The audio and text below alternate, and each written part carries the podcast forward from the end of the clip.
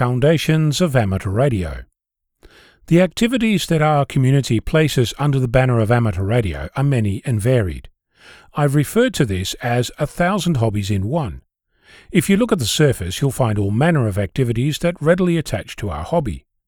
Activations, for example, are invented at any opportunity, from parks to peaks, lighthouses, bridges, trains, boats, lakes, roads, locators, and countries.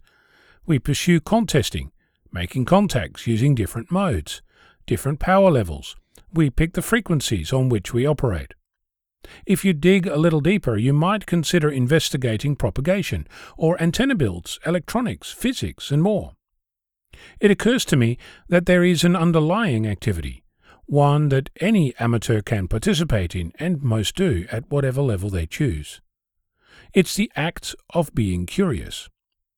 You can choose to turn your radio on and be curious to what's going on around you on the bands, or you can be curious as to what the underlying principles are of the mode you're using to make a contact. You can be curious as to the electrical principles, and you can be curious as to the maths behind that. Superficially, you might think that being curious isn't really something that is remarkable. I'm here to disagree with that. If you drive a car, you can choose to be curious, but many just put fuel in the right hole and keep air in the tyres. Most will wash their car from time to time. Some will dig into the innards of their car, but the vast majority, lacking even a superficial understanding, will have their car serviced by an expert. The same is true for computers. You might not wash your computer, but doing maintenance is often a case of waiting for it to die and calling your local IT expert.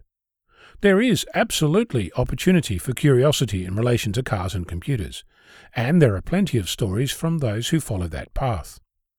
In our community, I think that this balance is completely different.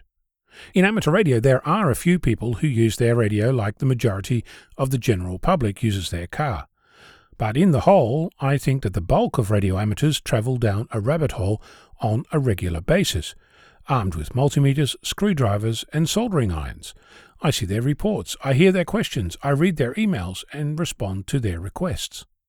You might say that I'm biased, since those are the amateurs I come across. But I think that's underselling quite how special this hobby of ours really is.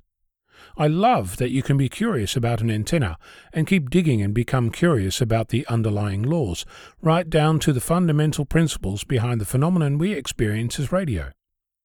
I've said many times that getting your license is like receiving the keys to the hobby.